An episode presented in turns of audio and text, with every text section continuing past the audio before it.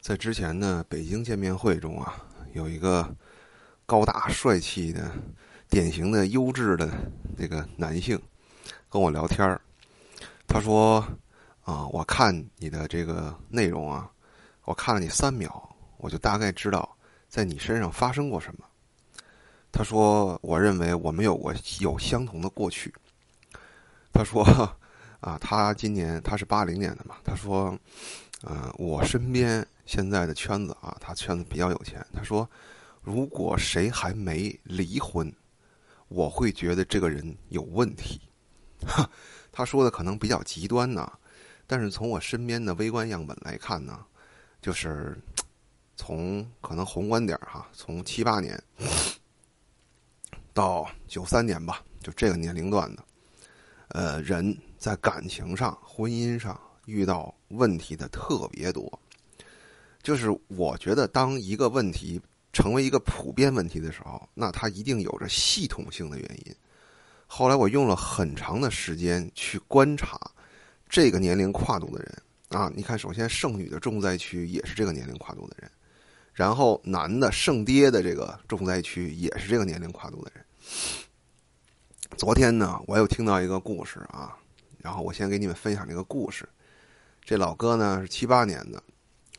他呢也离了，呃，他的这个前妻呢是在家里排行老二。这个他的前妻的这个家庭呢，他上面有个姐姐，下面有个弟弟啊。这个家庭呢，就是他的前丈母娘问题比较大啊。问题大在哪儿呢？控制欲特别强。本来他的这个前妻的大姐啊。在大学里谈了一个男朋友，两个人两情相悦很好，都要走进婚姻了。但是因为呢，他大学不是在本地上的，他这个前丈母娘呢就以死相逼，一定要他的大姐回到老家发展。回他老家有什么发展啊？就是一个三四线城市。最后找老公都找不到，找了当地一个混混，结了几年离了。他那个弟弟呢也是，本来在这个。南方啊，在这个从从军啊发展的也不错，在本地马上就要这个找到一个就退伍要找到一个好工作了，也是这个妈以死相逼，非要给他逼回北方一个就他那老家啊也不发达一个城市，回来以后也没发展啊，随便找了个媳妇儿也离了，他到到他这儿呢，他这个夫人也有很严重的问题啊，其实就是这个。母亲太强势啊，逼得他没有主见，最后呢，就信了一个特别可怕的信仰啊，就是都是违法的那种。他实在没办法要离了，要离了呢，他这个前妻的这个父母啊，打电话来劝他。这本来他还有那么一点点犹豫，劝完这个电话，他直接就干脆的离了。怎么劝的呢？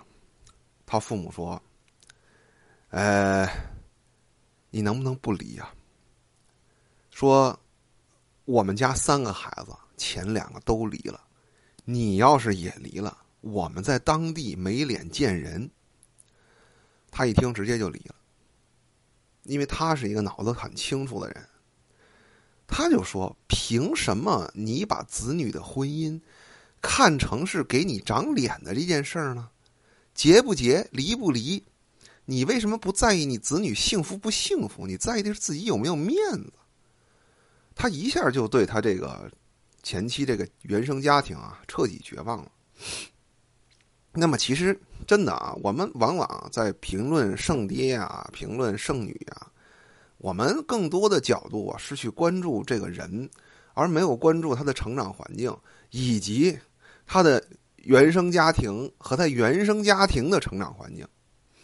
我呢，就是真的，我想了好久，我专门专门做了一个专题啊，不到二十分钟的时间，嗯，比较，我认为比较全面的，能够讲了一些我想到的，就是为什么七八到九三这个年龄段的人呢，在人际交往上啊、情感上啊存在重重的障碍啊，我没有把每个问题说太透，因为说太透可能俩小时都不够，有机会呢，可能线下跟你们聊聊这个问题。